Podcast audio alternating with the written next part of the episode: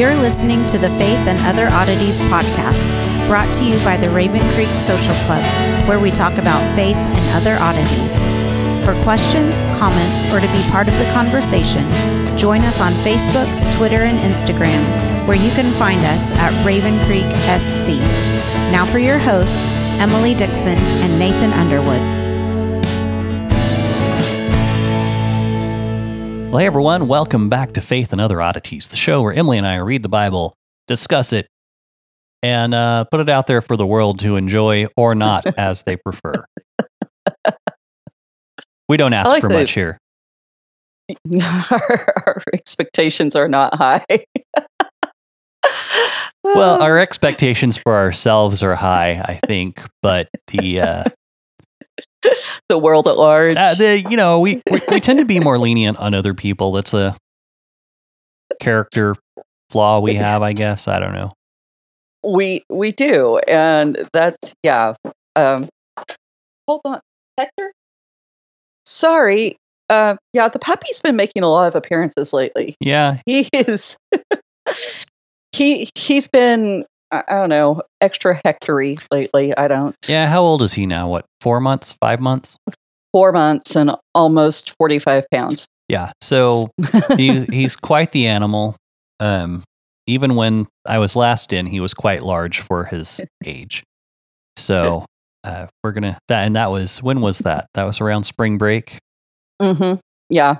But he's Oh, he's gonna be quite the quite the large dog, and he's not a bad dog. He's just like busy. right? And so, you know, we were talking about it. It's like having another kid because I, I noticed that last week while we were recording, he actually chewed like the entire belt off of my apron.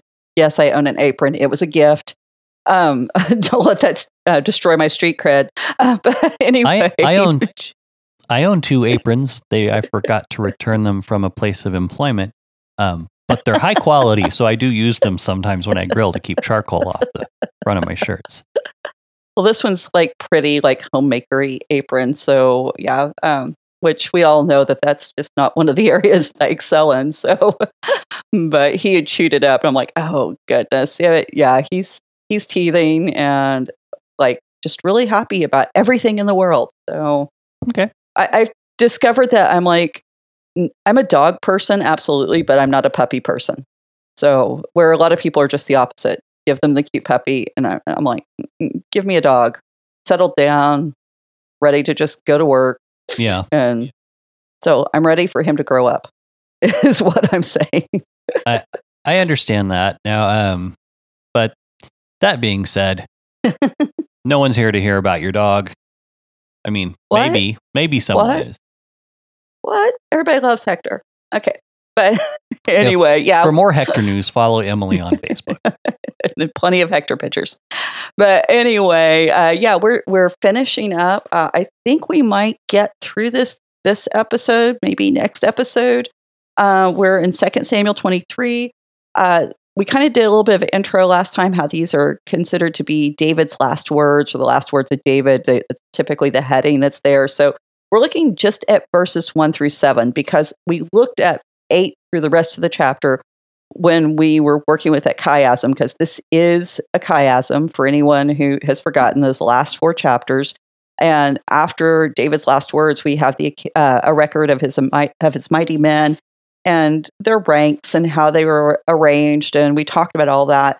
And so we are getting to that center, and so, um, like I said, we're just going to stick with these, and we're going to talk about the chiastic structure and all of that fun stuff. But um, this does pose a bit of a problem. We mentioned it briefly, but it's good to go back over it again. That David's last words here in Second Samuel are totally different than David's last words in First Kings, Hmm. because in First Kings, you know, he talks to his son Solomon. He's like, "You're going to kill this guy, and you're going to kill that guy," and I mean, they're not a psalm of praise. Yeah, I mean, it, I guess it would be. Uh, it would look better if your if your last official words were a psalm of praise and not a hit list. right? You know, that's which is basically what he gave to Solomon on his way out. Mhm. Yeah, and we're going to get into that because it, you know it's it's very troubling. And again, First, Second Samuel, First, Second Kings, one book. Mhm. And so uh, we talked about this. The divisions that we have are because that's the standard length of a scroll. But we do have some traditions where the first two chapters of First Kings are included with Second Samuel. So, um, you know, they, they do flow together. And these probably are, like you said, that last official word. And that David really is, he, he's operating here as not just a father talking to his son for the last time or a king who is giving, you know, the final instructions to his predecessor, um, not predecessor, but his antecedent, I guess. Um, Hmm. he, he's he's following the um, His heir. his heir. That's a good word. for? Descendant. Yeah. Uh, yeah, the guy who's going to take over for him. Okay. So Successor. the successor. That those are good. You can tell we own a thesaurus or two. Uh, but anyway, the uh, the this is him operating as that prophet and as the priest. And I sometimes think we forget that David was a priest, and which is actually a really important point when we get to Jesus being a prophet, priest, and king. And you know, David did encompass that role. so you have to really look at which David are you talking about, and you know which hat is he wearing in this moment. And um, you know, in the words that he uses as he opens this psalm, he he tells us very clearly. He says, "This is the oracle of David. This is a man raised on high, the anointed of the God of Jacob, the sweet psalmist of Israel." Now, to be a psalmist, and I think we need to point this out. If you were a psalmist, you weren't just somebody writing songs. You were operating typically in a prophetic role, because most of the psalms are not just pretty music; they're actually um, that they have a prophetic element to them because they're either revealing a spiritual truth about an event that has happened or they're looking forward to what will happen typically in the advent of the, of the messiah Mhm. and so and so david's telling us this is this is what i'm saying. This is the office i'm occupying. So this is the oracle. And oracle i think is one of those words that we we think we know but Mhm. sometimes it's yeah we, we have this tendency go ahead. Well, yeah, no, you you talked you you and I talked about we were going to discuss what the word actually meant because that is one of that's kind of one of our pet peeves is it, there the church has a tendency to to use words that they don't fully understand what they mean or they assign some kind of really hyper spiritual definition to it and wind up Mhm. ruining the def- the meanings of them um I know that sounds kind of mean but it's true there's there's a there's a meme from Parks and Rec where Andy Dwyer is in a meeting and he, he says, I, I really don't know what we're talking about, but at this point, I think we're, t- I'm, af- I'm afraid we're too far along to ask. and I feel like that was a good portion of a lot of churches I've been in where there, we, these phrases just get kicked around and, and passed around with no real meaning. And and and you and I talked about the this a little bit with the word grace. I mean, Mhm. where that word has lost any practical meaning because Yeah. we we see it as not as something we do, but as like a a commodity that God owns Mhm. and it's it goes from being an an action to being this verb which then gets put into the scarcity market when you go into certain systematics like calvinism um, but to be gracious to someone or to give someone grace is is actually a it was a common word or i guess charis would have been the word that paul would have Mhm. used um, nice greek skills there Hey, I remembered a word uh, that wasn't English.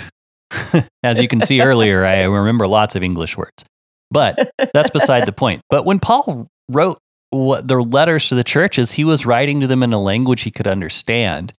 And I feel Mhm. like too often when we look at certain words in the Bible, we we look at them as though while the person was writing, God like was like, "Oh, Mm. no one there's no word for what I need to do here." So he like writes it down gives a dic- dictionary definition to someone, sends it down in a lexicon, and says, "Here, invent this word to use."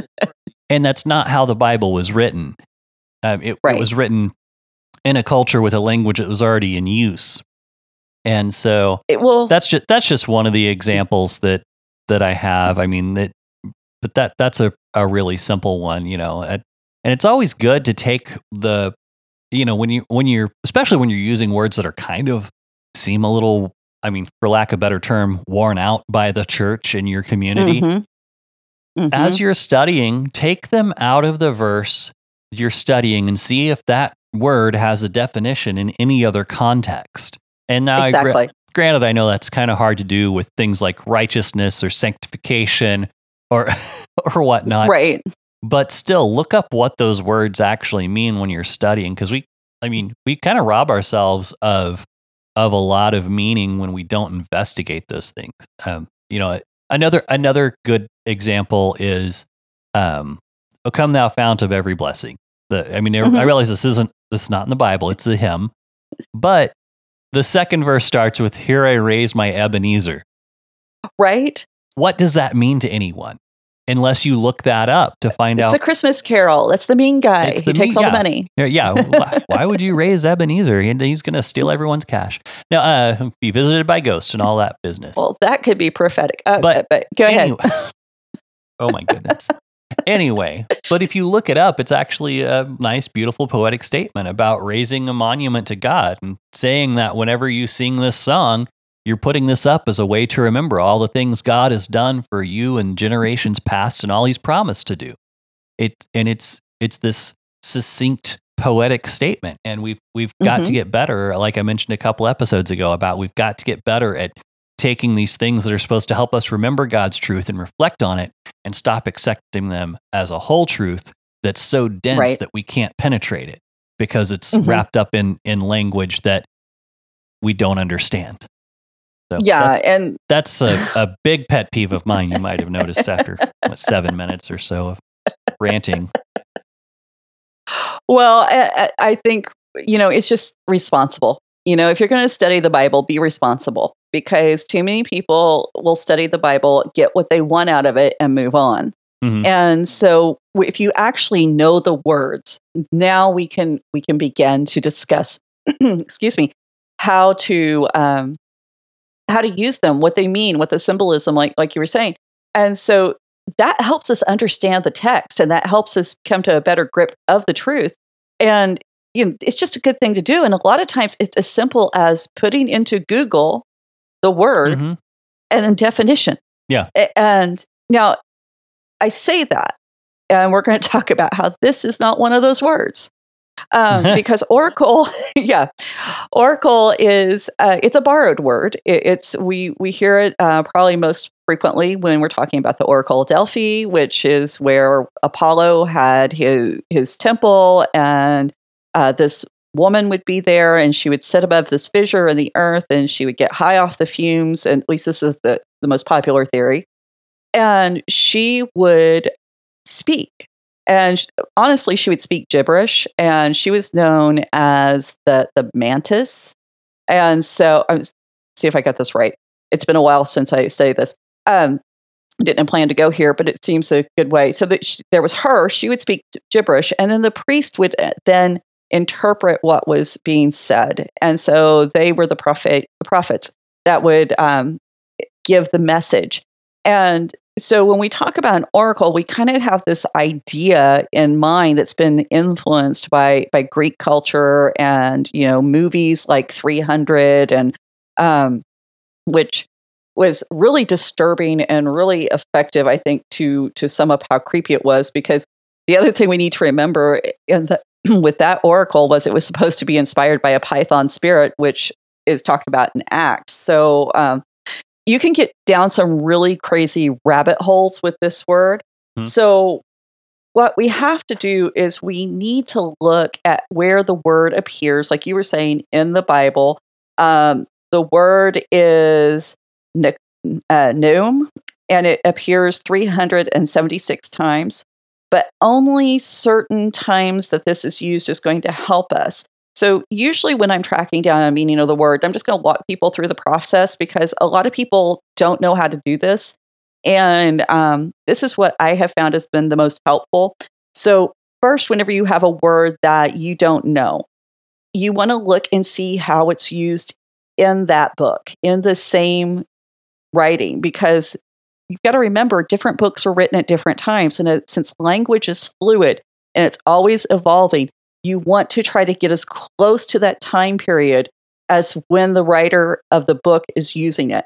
So I start in that same book. And so that's where I, I try to look for it. But the problem is we don't find it again, um, not within Second Samuel. And so since I don't have the same book, I look in other books that the writer may have, have written.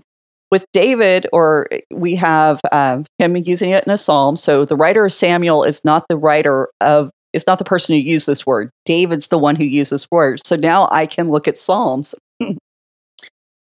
I'm sorry, it's allergy season here. We got cedar like crazy. Mhm. And yeah, Cedar, cedar is my enemy. yeah, it hates us. So, um, but we're dealing to with also another piece of the book of Samuel that's not original to Samuel. And so other uses uh, other uses in Samuel are only moderately help, helpful, I guess. I'm sorry. There are some other uses. I just forgot to write them down. And so what we have that makes this even more complicated is this particular psalm is really really old. I mean, older than Samuel, older than the book of Kings and older than even the rest of this four chapter section. And so um well, we've got some Psalms that date to roughly the same time period. If you remember when we went through chapter 22, we talked about how there's those differences between uh, uh, 2 Samuel 22 and Psalm 18. Mhm.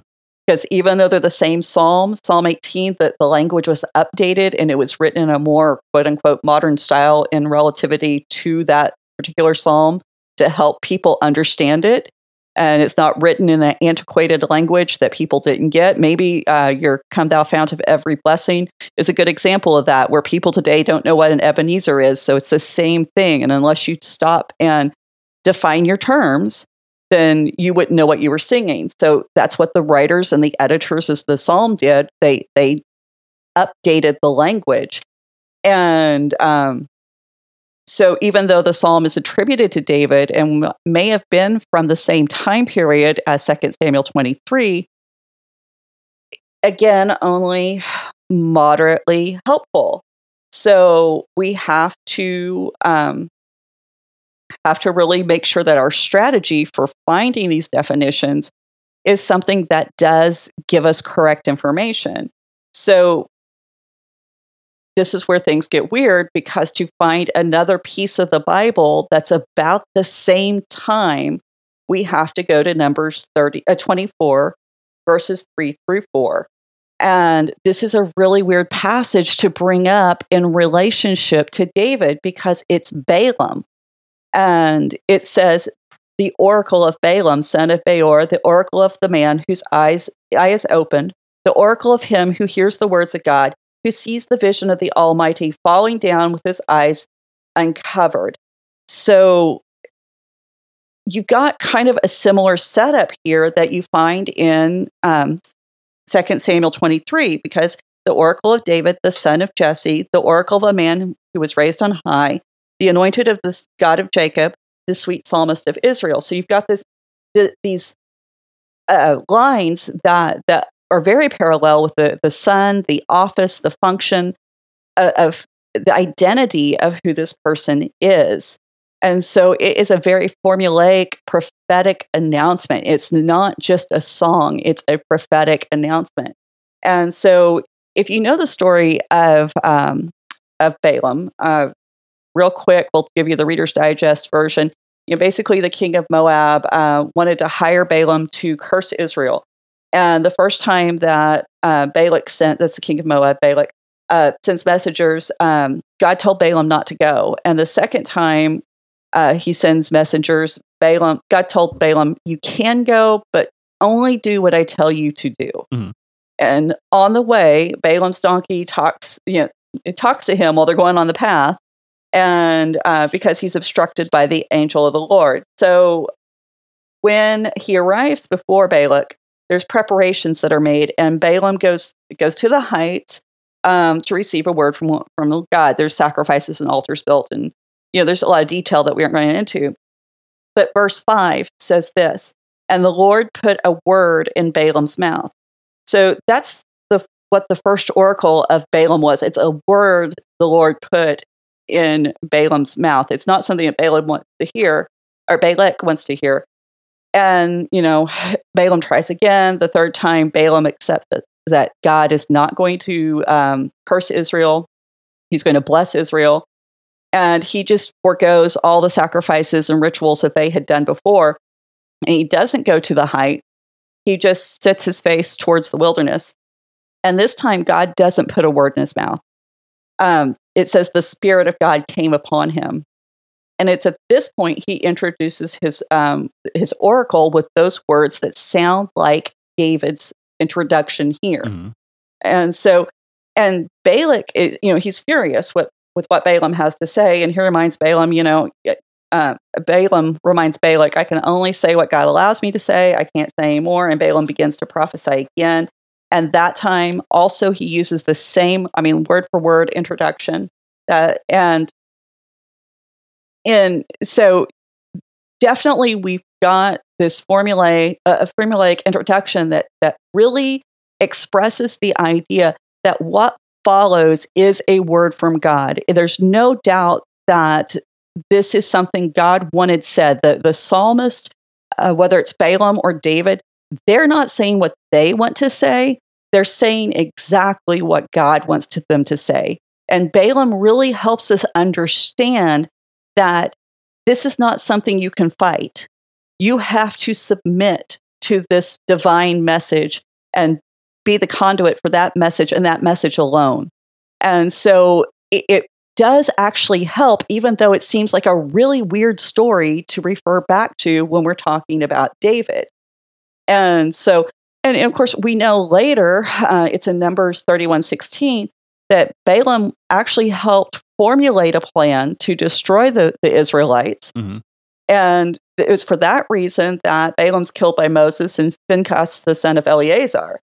And so I, I know this is like the really long way around to give a definition of a single word, but we see how when we have this word oracle used, particularly this time period, how significant it is. This means you need to be paying attention because this is God's word. Mm-hmm. There, there's no human influence.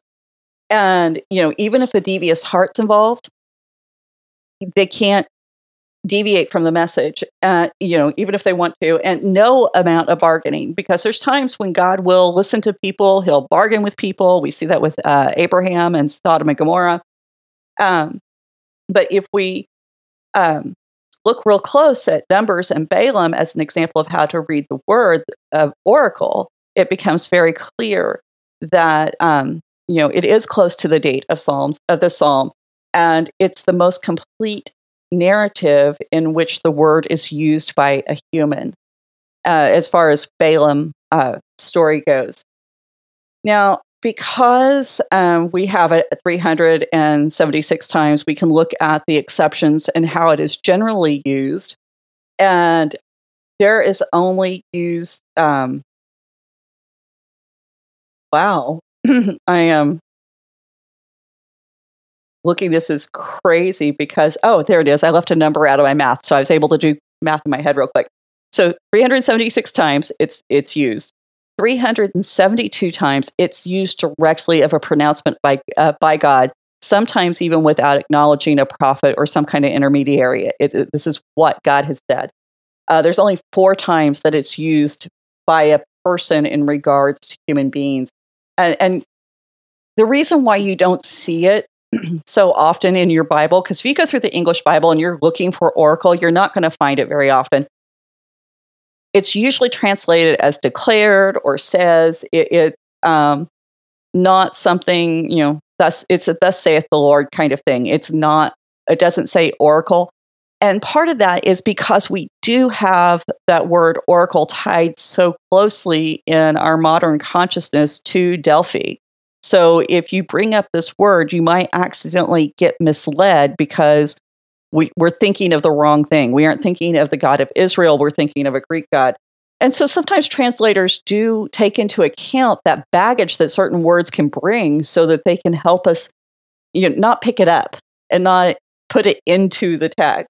Mm-hmm. And so it's it's kind of interesting when you think about it that way. Now, the other time we find it used is Psalms um, 30, verse 1, and it says, The words of Agur, the son of Jacob, the oracle. Now, we have no idea who this guy is. And I mean, there's like, he he shows up in Psalms 30, uh, sorry, Proverbs 30. Um, he doesn't show up anywhere else. Uh, he offers this kind of unusual oracle, and then he just disappears from the text. Now, what's interesting to me about this is that um, this chapter is the start of an epilogue to Proverbs, it, where the rest of the book has been written probably by Solomon. That's our best guess. But then 30 and 31 are uh, kind of um, you know, they're just additions by other writers to the end of the book, very much like what we have here in Second Samuel with these last four chapters. Mm-hmm. So that that's kind of interesting to me that you kind of have that um, kind of have that that similarity. The final time we um, find it used is in Psalm 36 1, which is either a psalm of David, which we've talked about that before. That can mean that David either wrote the psalm or it was written for him or at David's command by a choir master, but we do have that Davidic connection. And it's used in almost an allegorical way. It's not used in the same manner. Um, it's um, the the speaker here is transgression. Like transgression is actually talking, and it's almost named. Uh, a transgression functions as a name of almost a spiritual force. And the psalm begins as kind of this peek into the thoughts and feelings that, of evildoers and what motivates them and how they justify uh, their their actions. So it is the the oracle of transgression, and so we can kind of kick Psalm 36 out as irrelevant and kind of unhelpful. Um, so Proverbs 30 has a it if it had a a backstory or context, it might be a little helpful, more helpful than what it is. Uh, we do have that hint at the formulaic writing, but again, only moderately um, helpful because there's not a lot to work with. But by taking it back to numbers and looking at the fact that they are from about the same time period, we've got almost, I mean, such close parallels in those opening lines. And we can see what David is trying to express. Mm-hmm. Uh, and I don't think you get that without that connection back to Balaam. And this is the reason why it's so important to look for parallels and look for the way that language uh, is repeated or used repetitively in scripture. And so if if you see where it's used, and uh, I, I've talked about this before, but you know, there's this rabbinic principle where you don't apply a law unless you have two narrative examples of how that law is applied. And so this isn't quite the same thing, but I do like the idea of when you find that that narrative that that gives you an example, you need to grab hold of it and you need to really see what you can mine from it because that for me is where the principles actually make the most sense.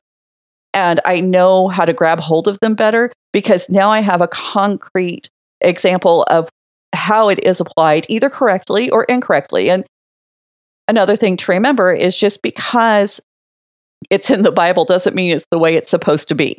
And sometimes God does actually give us some really um, terrifying examples of misapplication of his word. So, um, all of that to say, David's not speaking from experience uh, or what he's witnessed. Um, he, he's as the physical realm he is even the spiritual realm he he is quoting god's own words here. He, he is saying exactly what god wants him to say. And david really makes it clear in verse 2 he says the spirit of the lord speaks by me. His word is on my tongue. Just you, there's no way to mistake what he's saying And even if you don't know the formula, you don't know the significance of that first verse, David spells it out because he does not want you to miss what he's going to say. You need to be paying attention. This is God speaking, not David. Verse 3a The God of Israel has spoken, the rock of Israel has said to me. So, David, once again, is that reaffirmation that, that he is speaking on the behalf of God. 3b says, When one rules justly over men, ruling in the fear of God. So, Zamora says, in other words, the king who fears God would rule uh, who fears God would rule over the people righteously in the same way the righteous God would rule over the people. So David's saying you if you fear God you're going to do it right is basically what's going on here. You, and the implication of course is if you don't fear God then you're going to do it wrong. And we're going to see example after example of that when we get to Kings. So verse 4 he dawns on them like the morning light, like the sun shining forth on a cloudless day. Like rain, he makes grass, grass sprout forth from the earth. So the king described here is not David. And he's not talking about his own reign. Um, on this point, there's like absolutely no contention. Uh, the Jewish writers don't think David is talking about himself. The Christian commentators don't think he's talking about himself. The, the literary academic elite don't think David's talking about themselves. Everyone says David is he talking about a couple of different things, a pos- possibly a couple of different things. So the Talmudists say he's talking about God.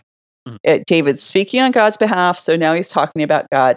Um, we know that God brings the, right, the light, God brings the rain. This is what he does. He laid that out in Deuteronomy. Um, so it, that makes sense. The Targum of Jonathan, uh, which is really uh, it's an Aramaic commentary and uh, kind of paraphrase the Old Testament or the Tanakh. Uh, he actually says this is the coming Messiah. This is the Messiah who is going to reign over the earth. And now we as Christians, we immediately go, well, this is Jesus. I mean, of course it's Jesus. Uh, but we got to remember that uh, at this point in time, uh, both with Jonathan and with um, with Jonathan, the Christianity probably hadn't even been um, formulated yet or the dating that's kind of hazy, but we it probably predates Christianity. The Talmud, they're fighting against Christianity. But the thing is, we can actually affirm what both Jewish sources say because we know Jesus is God. We know Jesus is that Messiah. So we can go, you're absolutely right. 100%. This is who, who, um, who's being spoken of here. We just happen to know the person. So um, then David tells us that in this kingdom where the Messiah rules, in the kingdom of God, all the abundance will be given uh, the sun to warm the earth and the rain to to bring the crops. You've got to have both. He brings them in perfect balance. And you know within this creation under the reign of the creator this is this is how it has to be. I mean it's like you can't have the creator actually involved in creation without creation being what it's supposed to be and so Jesus even uses this um, information to confirm his identity. That's in John 8 12. He says, I am the light of the world. Whoever follows me will not walk in darkness, I will, eh, but will have the light of life. So Dave, Jesus isn't using the exact same words, but the same theme. It's that idea that being with him brings light, it brings life. And so in verse uh, in John 9 5, he says, As long as I am in the world, I am the light of the world. So David is acknowledging something crazy here because we know about David. David's got, you know, he's not the most humble man on earth. I think we should have picked up on that by now. He has his tendency to be just a little too sure of himself. But in this moment, he's acknowledging this huge truth, which is it's not about him. It's never been about David. The, the kingdom, the throne, everything David's gone through, it's just a means to an end. He had the privilege of participating in God's ultimate design. He had the honor of being a key piece in, in this grand plan, but he is he was never the end. He was not the final part of God's plan. He's not what God was building to. He's just one step along the way. And his last words to the nation their comfort and their hope. The kingdom will not end with his death. The people should not fear or mourn the loss of, of the Messiah. Instead, they should be anticipating the loss of the final Messiah, the Messiah Jesus Christ. And yes, things were good under David's rule, but David did not bring them um, the sun and the rain. I mean, in fact, the, the story before this, we had just had a drought hmm because of what had happened with the Gibeonites. So David's saying there's going to be someone coming who's going to be a better king than I ever could have been.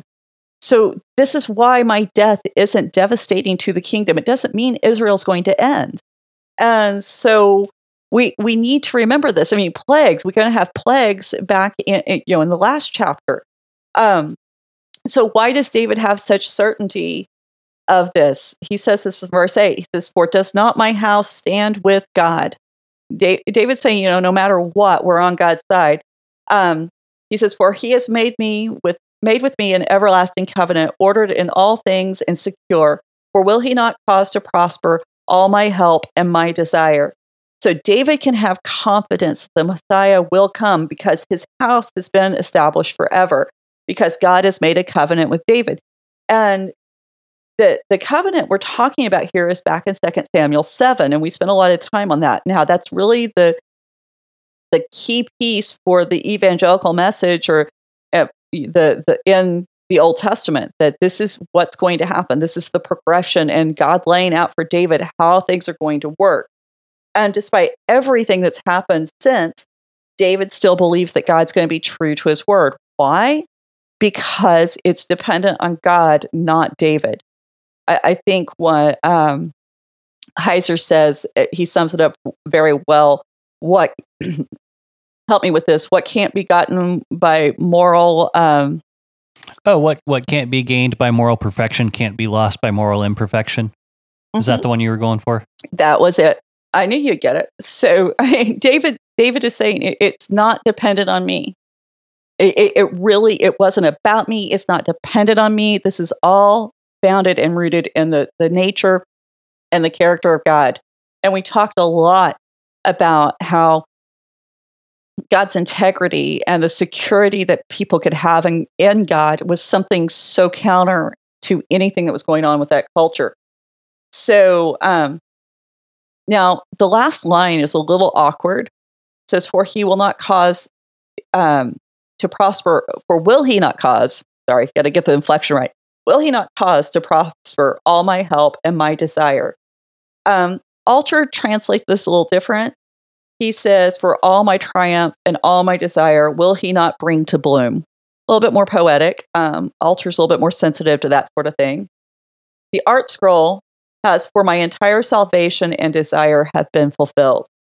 So I think when you kind of read that and kind of see the different ways that, that the, the translators have chosen to phrase this, you can kind of see that David is saying he's just the beginning. Uh, You know, his desire and everything he's done is, is it's just the beginning. Um, yeah, every battle won, every giant slayed, uh, every great feat accomplished i- is the start. I mean, I, I think that we we look at David and we think, oh wow, this is so incredible, everything. But we we have to look at this in the the grand scheme of things, and we have to try to have as much as human beings are capable. We have to have this kind of eternal perspective Mhm. where, yeah, and you know, honestly, that's been one of the things that's helped me out a lot in life is when things are like going wrong and falling apart and I, I can just go, you know, in 20,000 years, no one's going to remember this. Right. no, no one's going to care. I just got to get through it and get to the other side. Kind of a Um, kind of a nihilistic way of looking at it. I mean, Well, I, I don't know. For me, it's hopeful because I mean, sometimes it's like y- you can look at your life sometimes and, and see the chaos and everything going on around you that you can't control. And it's like, this is so huge and it's an insurmountable va- battle. And I don't know how I'm going to get through it. Mhm. And then it's like, in God's economy, it's nothing. It's pennies on the dollar, if that. And then, you know, on the flip side, every great and wonderful thing I may ever accomplish really isn't that big of a deal. Right. So it kind of helps you keep a little humble. And and I I love what we're seeing here in David's story because we're we're seeing somebody who's matured. We're seeing somebody who who has gone from that kid who's going to walk into Saul's court and say, "Hey, I want the prize for killing the giant. I, I, expect to get your daughter, me, a little nobody, the last born, the son who couldn't be invited to dinner when the prophet came. I want to be a part of the royal family." Mm-hmm and he's gone from that guy with, with all that presumption and all that arrogance and uh, to saying what i'm doing doesn't even begin to match what's coming. Uh, and I, I just i love the fact that this is our final pronouncement from david. You know it's not a lament over his death. It's not the fact that he's going to to die and have to give up everything he's earned. It is this this assurance that everything he's worked for has a purpose. And God's going to take everything he's done and he's going to multiply it. Mm-hmm. And he's going to how many of us can can go okay when it's my time to go god can take everything i had and it's going to turn into something amazing that's going to impact future generations uh, and, and there there's this really weird dichotomy in this because, on one hand, it is very humble because it's not about David. On the other hand, th- there's this confidence and this assurance that he has given God something that God can take and redeem. And he not only redeem, but, but build on. And so you've got these the, this kind of tension at play that only makes sense when you go back to, well, who is God? What's God's character? Mm-hmm. can can God really will God actually um, stay true to His word? So, um, verse six. But worthless men are all like thorns that are thrown away, for they cannot be taken with the hand. But the man who touches uh, uh the man who touches them arms himself with iron and the shaft of his spear, and they are, are utterly consumed with fire. Okay, uh, David is saying worthless one, not not worthless men. Uh, first of all, if you've been with us very long, you went through Judges with us or the first part of Samuel, you know that the word worthless has a specific word in Hebrew. Mm-hmm. I see you ready to jump in there. is it is it the sons of Belial or Beal or? It's just Belial. Okay. There's no sons. It's singular. It, it's the proper name. It's not Ha so it's not the Belial. It's Belial. It's mm-hmm. used as a proper name here. Um, we're going to talk some more about that later. But let's let's kind of go with what we got, and then we'll get into why that's significant when we um, talk about the chiasm a little bit more. So David is saying that the worthless one is dangerous. He's damaging. Uh, you can't touch him. He can't be taken with human hands. You can't fight him. And uh, if you did try to take him on, you're going to get hurt. So don't do it. But the one who will defeat him, the one that we're supposed to anticipate, the Messiah that we're supposed to look forward to, whenever he takes on Belial or this worthless one, he's going to do it with iron and the shaft of a spear. He's armed with the necessary weapons, in other words. Uh, he doesn't, you know, he's not someone who's fumbling. He's actually got the right equipment to do it. And uh, not only will this um, this uh, enemy be defeated, he's going to be burned with fire, and it's actually burned with fire in his place. So right there, where he is, he's going to get burned up. Um, so, in other words, the the thorns are kind of like what makes the ground unsuitable for human use, mm-hmm. from being worked for human hands, and it's what keeps the earth from from from sorry from producing that bounty, that that great abundance, and this is what's going to be overcome by the coming king, the guy we just talked about, who's going to bring sun and rain and make the earth fruitful again. Mm-hmm. So you have that great interplay that this this this um, imagery of reversal that you don't really get unless you know Genesis 3. Right. And so I, I, I really love that, that image because the, the, the one who makes the ground have thorns is going to be burned like a thorn. But let's let's build our case for that. Um, okay, so there's we're going to go back now and we're going to look kind of a little deeper into this psalm because uh, there's a lot packed into it. Uh, there's a lot of illusions, there's a lot of pieces on the board. And so we're going to look at the pieces and then we're going to try to put them together. Um, I, I, love doing this and I hate doing this because I feel like I, I, lose people. But at the same time, I know um, if you don't see each individual piece, you won't appreciate the whole picture. Mm-hmm. So let's you know, so we've already talked about the the translation. I don't know why. I, I don't know why translators have such a hard time treating this as a name. Um, it, it's it, the ESV adds men here because they think that makes it make more sense. They they do believe that Belial is an idiom, um, that it's not really a name and you know typically when we do encounter it it is in that that phrase sons of Belial and but the fact that in this verse specifically it, it is not used in the phrase it is just a name um, makes me pause. And I, I spend a little time looking this up. Uh, so you know one of the ways you try to understand words is through etymology. Uh, i recently heard etymology being um, trashed by a popular uh, podcaster and YouTube um, preacher. Etymology is a valid way to try to understand words. Mm-hmm. Now, it needs to be done with care and caution because words change over time. And and that, preferably in the original language, right? Y- yes, yes. And so don't throw out that tool. Uh, people who a lot of times say, "Oh, well, you can't use etymology." are actually saying, I don't like what it means when I look at the etymology, so we're going to bypass it. Mm-hmm. And so when you bypass how the Bible uses a word and you bypass the etymology that has been established by the Bible, uh, you actually aren't thinking biblically about these examples at all. So don't fall for that trap. But again, use caution. It's not it, it's not a hammer that you can use on every word. Okay, let's let's be clear about that. Uh, but what I do like about the etymology is sometimes it really does open up some doors. Now, a lot of people think that, or the, the rabbis actually believe that it might be a contraction of two words. Uh, so it'd be below ol, um, beli, sorry, beli ol. Um, sometimes my vowel pointing when I write isn't great, uh, but it means without a yoke.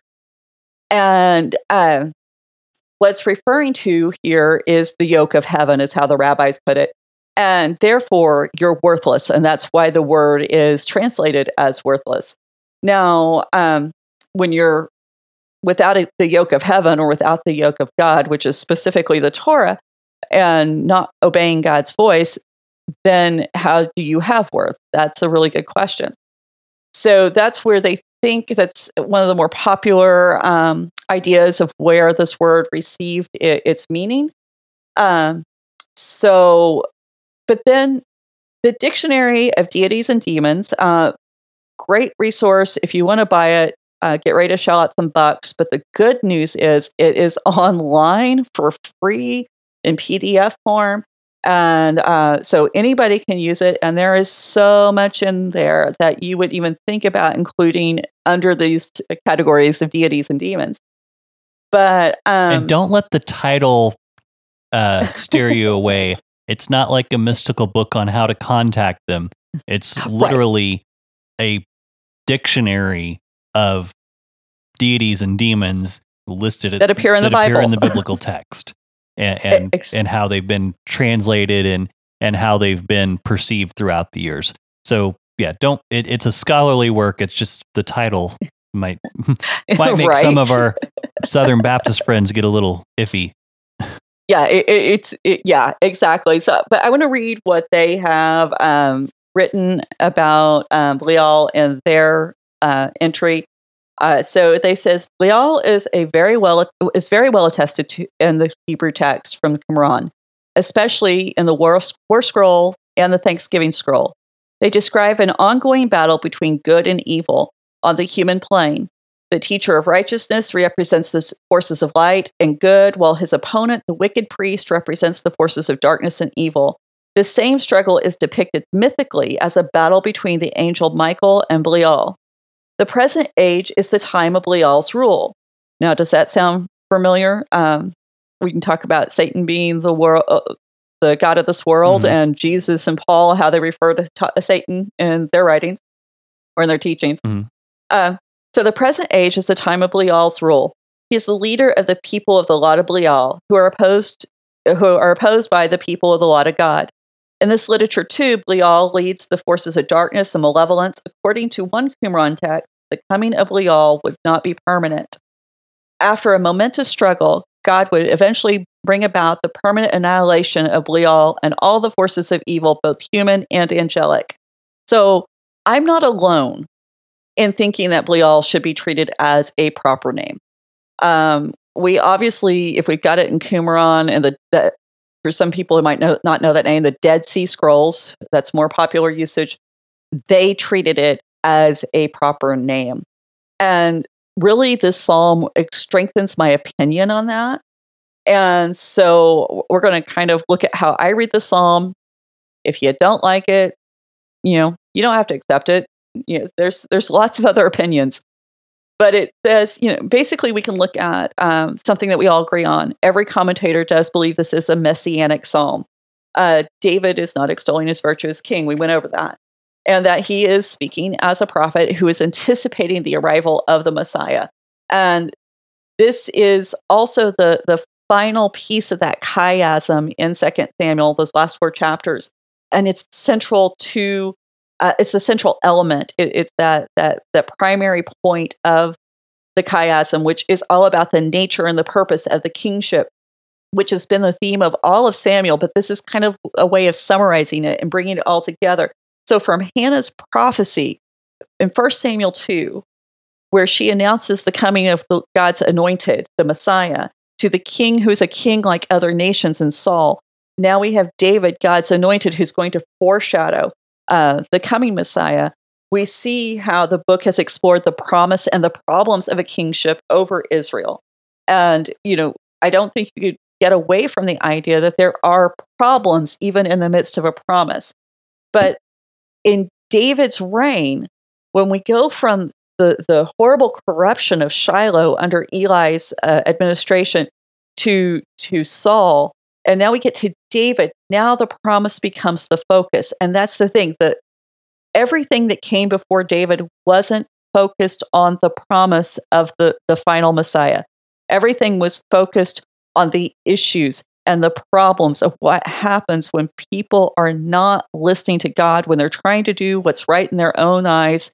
And now David points us ahead and doesn't keep us wrapped up in the corruption of the, this moment.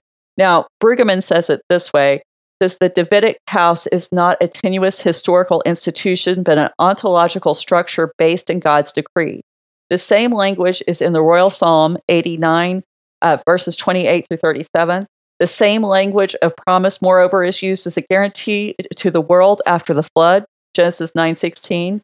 The exilic uh, poetry motifs, there is a convergence of motifs of David's promise, flood, the promise, uh, David's promise, the flood promise, and a guarantee of creation. And he finds that in Isaiah 54, 9 through 10, and 55, 33. Uh, sorry, just three. I wrote the wrong number down. All of which are a way of witnessing God's long term fidelity. So again, we're going back to the character and the nature of God.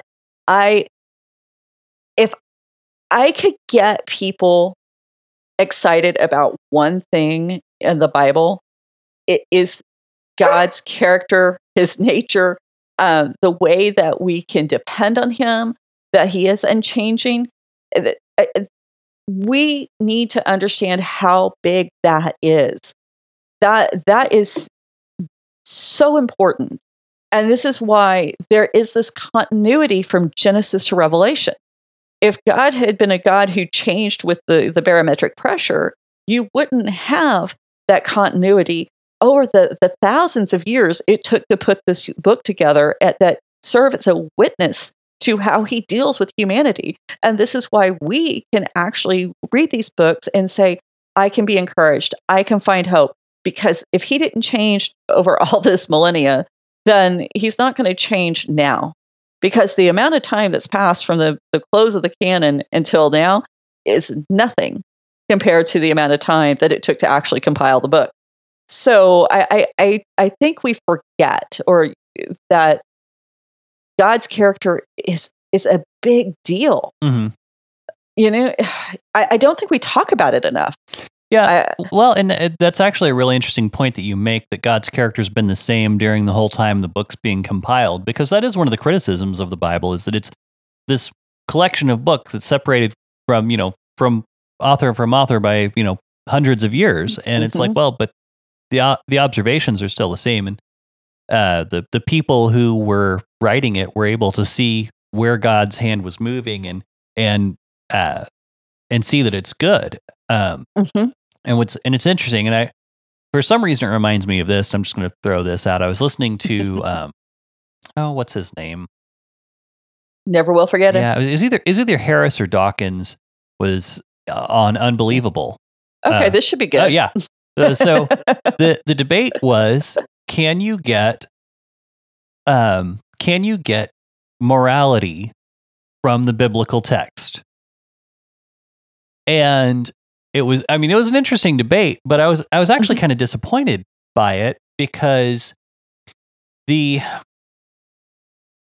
uh, the one of i'm trying to remember exactly the, deta- the details but what dawkins kept coming back to was the fact that there were um, atrocities committed in the name of Christ and in the name of Mhm. Yahweh and using the Mhm. biblical text to justify certain things. But the the other side, the debater from the other side was was saying, but you you have to understand where we arrived today, we did get to from rabbis and Christians combing Mhm, through the text mhm. and learning how to apply them correctly Mhm. and I was very frustrated because and and and kind of underwhelmed with Dawkins' argument, uh, which surprised me. But his argument basically amounted to there are people who crash cars, therefore no one can use a car to get where they're going. Right. I mean, it, it the same logic applied, and Mhm. that you know there are people who will abuse the biblical text, and people who will see that God is not good uh, because of their perspective, or they'll think that God is not good because of their perspective.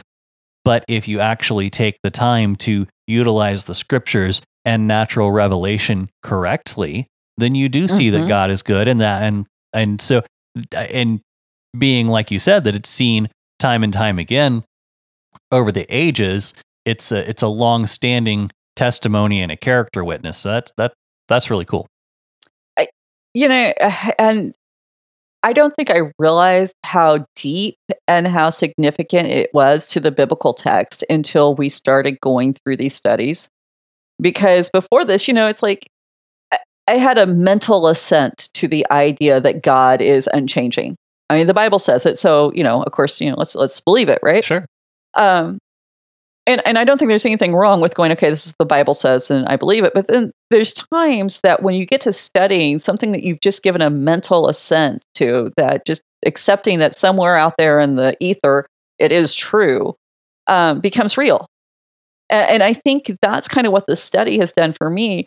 It's yeah, I, I believed it, but now it's very real. And so I'm seeing because it's real and it's not an abstraction.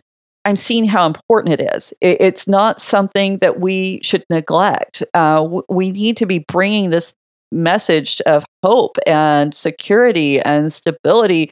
I mean, come on, we live in a chaotic world. We live in a time where people are scared to leave their houses because a disease might kill them if they talk to the wrong person Mhm. um, you know, and I'm not trying to get political or, or make any kind of social commentary beyond the fact that there's a lot of uncertainty. And I don't care who you are, if you are not uncertain about something, uh, you're either superhuman or you just have no emotional capacity for emotion. I, I, I don't know, pick one. But we, uh, most of us, we need to know that what we're doing number one, that we can do so with confidence because we serve a God who isn't going to suddenly pull the rug out from under us. we we also need to know that what we're doing is part of a greater plan and how we participate in that i think we should be striving to do the best we can the the deepest greatest works we can not to earn his love but out of honor for the fact that we've been invited to be a part of it. Mm-hmm. and you know you you don't get invited to you know dinner with the queen and show up in your pajamas. That that's just rude. That's disrespectful.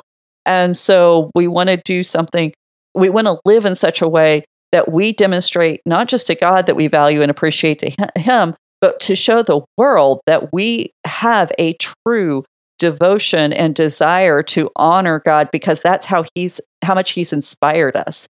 And, you know, I probably sound like a broken record, but where we get that inspiration to live that way is by being in his word, by seeing the witness, by hearing the testimonies, by knowing that this is truth and always has been truth and always will be truth. And if it was true for David, if it was true for Hannah, you know, anyone in between Genesis and Revelation, if it was true for them, it's true for us. Mm-hmm. And that really is the good news that we have a God that we can rely on and depend on. And what is he doing uh, out of that is he's he's getting to us. You know, whether it's breaking through and tilting the heavens like we saw in, in uh, Samuel 22, or we're seeing Jesus come to earth in the in the body of a man and actually living among us, tabernacling with us, as John with uh, the Gospel of John says, or we're looking at the ways that providentially he's showing up in our world, or maybe even supernaturally today showing up in our world. I don't discount that. So, you know, the the whole point, the whole point of all of this is getting to us and creating that sacred space where we can be together because he doesn't want us under the rule and under the dominion of something that's worthless. And so how many of us can look at our lives and go, I can see where this area of my life, whether in totality or maybe in bits and pieces, is actually being submitted to something that is worthless, mm-hmm. whether we're talking an abstract concept or a real entity.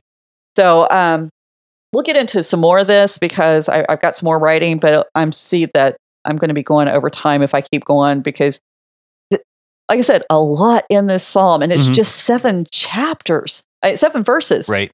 so it'll feel like chapters by the time I'm done. Anyway, well, you know, it's good to have goals. right. so, well, that being said, everyone, thank you so much for joining us. Um, we've we've been in, having a good time uh, doing this. We're about to get into another book, uh, which is crazy. Um, we uh, I think I mentioned this before, but February 2020 is when we started First Samuel. So we have been in here for a little while. We're going to transition into Kings uh, in the next couple mm-hmm. weeks. Um, one thing I did want to make mention of, um, I know at the beginning of like all the crazy pandemic stuff, we kind of stopped pushing our Patreon because we, you know, wanted to make sure that mm-hmm. we weren't acting like we we didn't want to seem greedy, like you know, all people are are struggling. And I realize there are still p- struggles going on in the world, but uh, Emily and I have started uh, up again, trying to post those bonus episodes. So if you head over there, I don't remember exactly what the price points are, but I know you get the bonus episodes at a very inexpensive price point. Um, there is some merchandise that you can receive by supporting us at the higher levels. Um, you know, t-shirts, uh, coffee mugs, different things like that. And I've been looking at some new merchandise to to throw in there just to to kind of sweeten the deal. Um, but uh, if you do like the show, um, I would encourage you to go check that out. See if that's something you want to do. Uh, we ask, you know, if you're in need, uh, don't uh, don't starve don't, don't starve yeah. yourself to support us. The uh, we're going to be doing this either way. Um, and we're also not going to say, "Hey, if you're if you send money to us, God's going to bless you for that," because we're not the kind of radio preachers who want to. We don't want to prey on anyone. We we definitely uh, we will pray for you, will, not we, pray on yeah, you. we, we, will, yeah, we will pray for you, and and uh, and we do appreciate any support, but we're not going to attach any kind of promise to that money that dot, that God didn't directly give to anyone.